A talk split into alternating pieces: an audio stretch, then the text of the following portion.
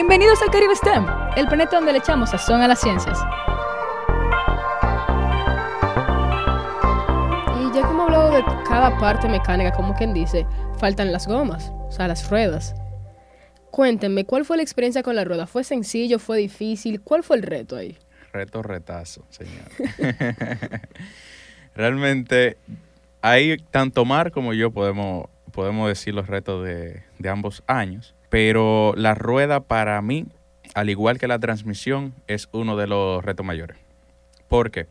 La NASA te exige que tú no puedas adquirir de manera comprada la rueda. O sea, tú tienes que manufacturarla o crearla completamente por ti. Desde cero. Desde cero. Entonces, ahí la cosa se complica porque tenemos que tomar en consideración muchos aspectos y sobre todo, que es algo que afecta bastante eh, en todo lo que hemos hablado, el peso. O sea, tenemos que hacer, buscar la forma de diseñar una rueda que sea liviana, que se soporte las cargas de todo el vehículo, porque de hecho algo que sucedió en el 2019, en el primer eh, rover que se hizo, fue que las ruedas llegaron completamente abolladas. O sea, y ahí es que uno ve y va aprendiendo y va diciendo, ok, esto no me conviene, déjame ver qué material uso para amortiguar el, eh, los golpes, o qué material uso para poder hacer que mi rueda sea liviana y a la vez robusta, a la vez fuerte, que pueda aguantar esos esfuerzos. Y ya ahí tuvimos un retazo en el año 2021 por el hecho de que nosotros decidimos irnos por partes impresas en 3D, de material PLA, creo, si mal no recuerdo. Un plástico, un plástico. Exacto. Cada rueda era de manera segmentada en aproximadamente 9 o 10 segmentos de, de, de goma, o sea, del plástico. Y la impresión, solo la impresión de una parte duraba, qué sé yo, 10 horas. 11 horas, una sola parte, y cada rueda tenía 9. O sea que ahí duramos un... Nos tomó mucho tiempo, pero con la ayuda de, de muchos de nuestros compañeros pudimos, pudimos hacerlo. Pero es, es un reto. Realmente la rueda es algo que, que hay que ponerle el ojo desde, desde el inicio. O sea, la rueda también de parte de, del diseño 2020 fue un, un gran reto por eh, las cosas que dice Raymond. En el 2019 llegaron, algunas llegaron un poco cuadradas. eh, y los muchachos lo saben y eso es porque no tenía esa amortiguación que las ruedas normales de los vehículos tienen y también porque no en ese momento no había un sistema de suspensión, pero eh, más que nada el problema estaba en hacer una rueda que nosotros pudiésemos conseguir los materiales y que nosotros pudiésemos hacer, o sea, que los procesos de manufactura nosotros pudiésemos ejecutarlo y que encima de eso que tenga un comportamiento similar a lo que se espera de una rueda eh, de un vehículo profesional o de alguna bicicleta. Entonces, básicamente es eso, porque los procesos de manufactura para hacer ese tipo de geometría y esa cosa, a veces no son tan, no son tan sencillos. Hay que buscar una mano profesional, hay que buscar máquinas que, que puedan hacerlo, porque a, a, mano mecánica manual, mecánica industrial es un poquito difícil. Hay que buscar máquinas especializadas para, para poder hacer ese tipo de geometría. Entonces, era más que nada eso, que todos los aspectos, no solamente a nivel de diseño, porque el papel lo aguanta todo y hoy en día la computadora lo aguanta todo. Entonces, eh, yo puedo diseñar cualquier cosa, pero si al final del día eso que diseñé no se puede hacer en la realidad, de nada me sirve. Entonces, era, e, ese era el tema. Estábamos nosotros entre que necesitamos este diseño para que cumpla con los requerimientos, pero habían cosas que no podíamos hacer. Por eso tuve que, eh, Raymond dice que había que seccionar la parte de la goma, que ahora si no mal recuerdo no era pelea, era TPU. Ah, sí, era sí, TPU, sí. que era, es un tipo eh, de goma que se puede imprimir en impresoras 3D. ¿Y por qué se seccionó? Simple y llanamente por tema de manufactura, porque las impresoras no tenían el espacio para hacer piezas más grandes. Entonces por eso la goma se tuvo que seccionar y luego que unir mediante otros métodos. Entonces todo eso influye, todo eso influye. Muchos cambios se realizaron en los años en que ustedes estudiaron, pero ¿y qué cambios ustedes querían realizar que no pudieron?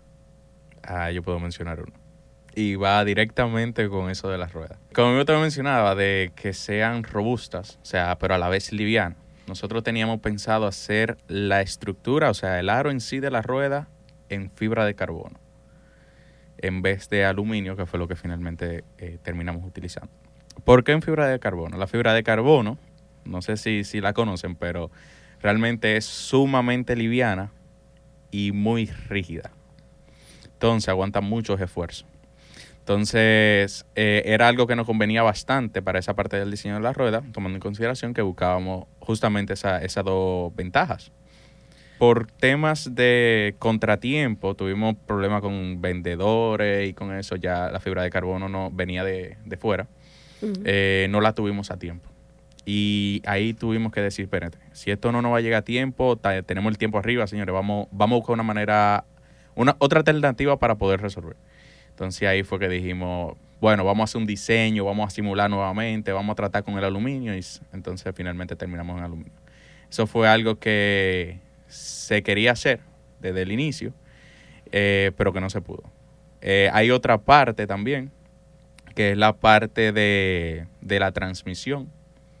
Teníamos pensado realmente hacer una transmisión bien, bien robusta, que los dos conductores pudieran, pudieran aportar potencia al vehículo, pero por temas de contratiempo solo nos dio tiempo para poner la transmisión de, del delantero, de la persona de- que, que iba, que iba adelante. Entonces ahí estábamos como quien dice cojo. La persona que iba detrás no, no aportaba ningún, ninguna potencia al, al vehículo. Eso fue algo que se nos quedó pendiente. O sea, toda fuerza era por el conductor delantero. Exactamente. Wow, eso sea es que- demasiado para una persona. Exacto. Y un poquito elevado en peso, ahí se nos complicó un poquito la cosa. Y es algunas de las mejoras que, que posiblemente se pueden realizar después. Esperemos que sea así podemos llegar a tiempo en la Sí. competencia. Entonces, Omar, hace un ratito tú mencionaste lo de la seguridad y que ustedes se enfocaron mucho en que cada conductor tuviese esa seguridad, tanto en el rover como en las personas. Correcto. Y que ustedes ganaron el Safety Award. ¿Tú me puedes hablar un poquito sobre de qué se carga ese reporte, qué hay sobre él, su importancia? Bueno, básicamente el System Safety Award se le da al equipo que presente, vamos a decir, no hay un sistema de seguridad per se, sino es la seguridad en cada uno de los sistemas y del sistema que es el rover como máquina completa. En este reporte nosotros detallamos todas las decisiones a nivel de diseño que tuvimos que tomar para asegurar la integridad del- de los conductores, para asegurar la integridad del vehículo como tal, no solamente del chasis, sino del chasis, de la suspensión, de las ruedas, todo, cuáles fueron las decisiones que nosotros tomamos para, para que el vehículo fuese seguro de, de manejar bajo cualquier circunstancia, bajo, vamos a decir, saltos repentinos, bajo eh, buena- eh, grandes velocidades, frenos repentinos, dobladas repentinas.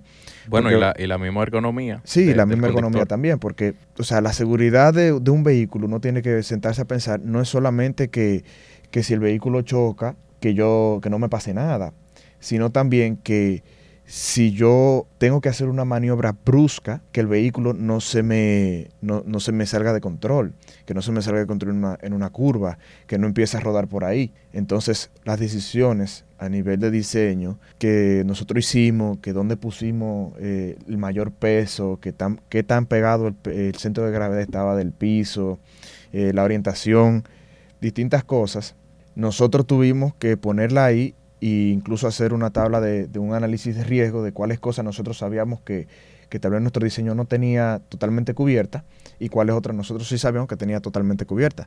Entonces, eso, en eso se basó el reporte, básicamente. Que parece que le salió excelente porque lo ganaron. Y ahora, ¿ustedes nos pueden contar alguna experiencia que tuvieron en cuanto a manufactura? Bueno, iniciando yo, fueron muchas. O sea, señores, señores. Ahí es que realmente uno conoce a sus compañeros.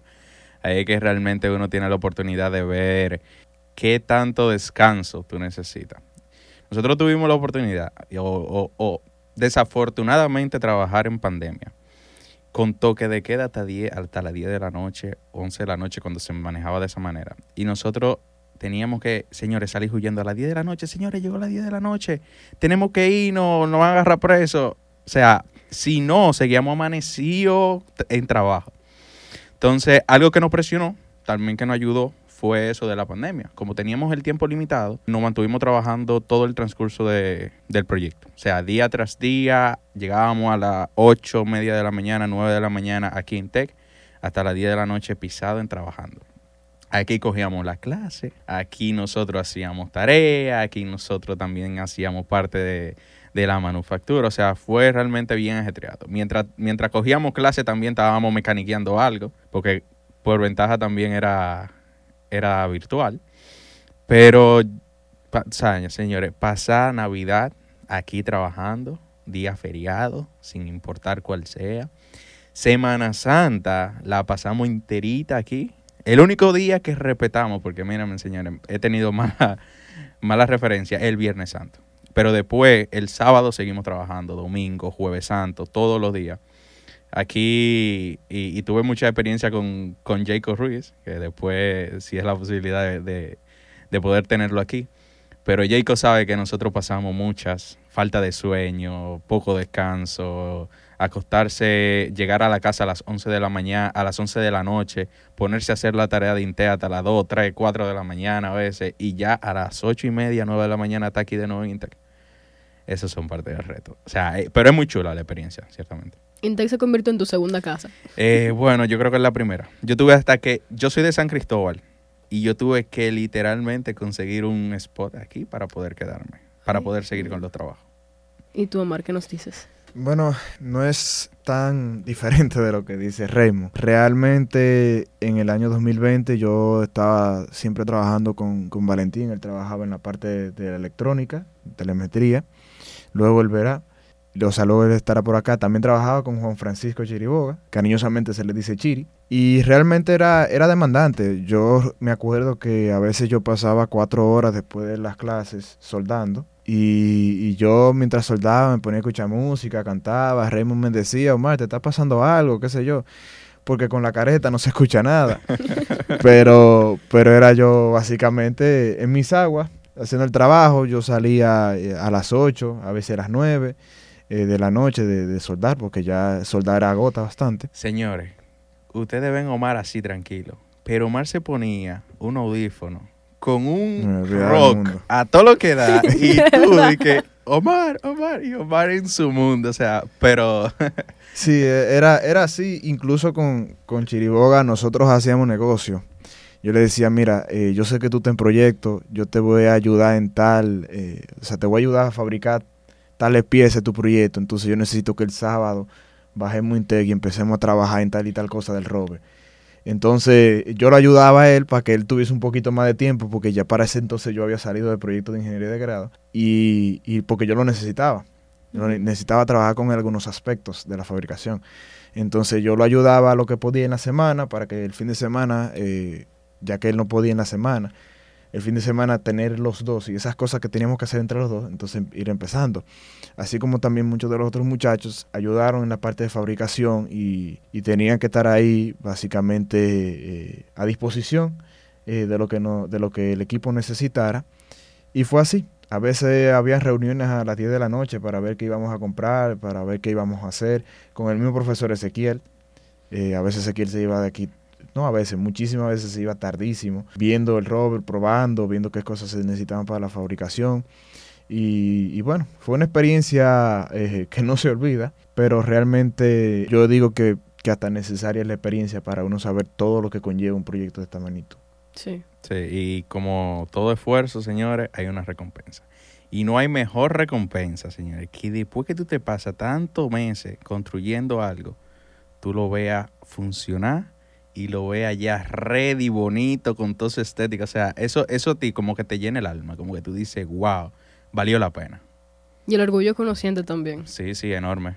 Y ya para terminar todo eso, yo quisiera que ustedes den algún consejo, tanto Raymond como Omar, para la nueva generación que está en el equipo Apolo 27.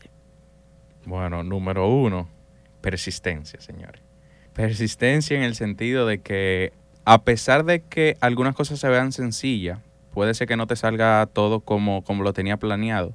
Y es que tú dices, ok, keep going, vamos a esto. Esto no nos salió como, como lo teníamos pensado, pero tenemos otra alternativa, un plan B. ¿Te entiendes? Como siempre mantenerse enfocado en el objetivo, trabajar duro, es eh, realmente un trabajo que, que requiere de tiempo, requiere de, de esa dedicación de cada uno de nosotros. Y si como equipo todos se mantienen dedicados, yo creo que nada es imposible. ¿Y tú, Omar, qué nos dices? Bueno, yo diría también en parte la, persistencia y más que nada, por más grande que se ve un problema, se puede partir en más pequeños y vayan a los principios. Si tengo duda, voy a lo fundamental. Voy a, a- a esas leyes de la ciencia eh, que me permiten ver las cosas con claridad. Y luego entonces empiezo a, a- a complicar un poquito más el pensamiento, empiezo a irme a los detalles, pero voy primero con lo fundamental. Si lo fundamental en el sistema funciona, entonces luego voy con las cosas más pequeñas. Y básicamente eso. Bueno, señores, ya lo escucharon de Raymond y Omar. Muchísimas gracias por estar aquí el día de hoy. La orden, Gracias a Mercedes. usted. Y eso fue todo por el capítulo de hoy.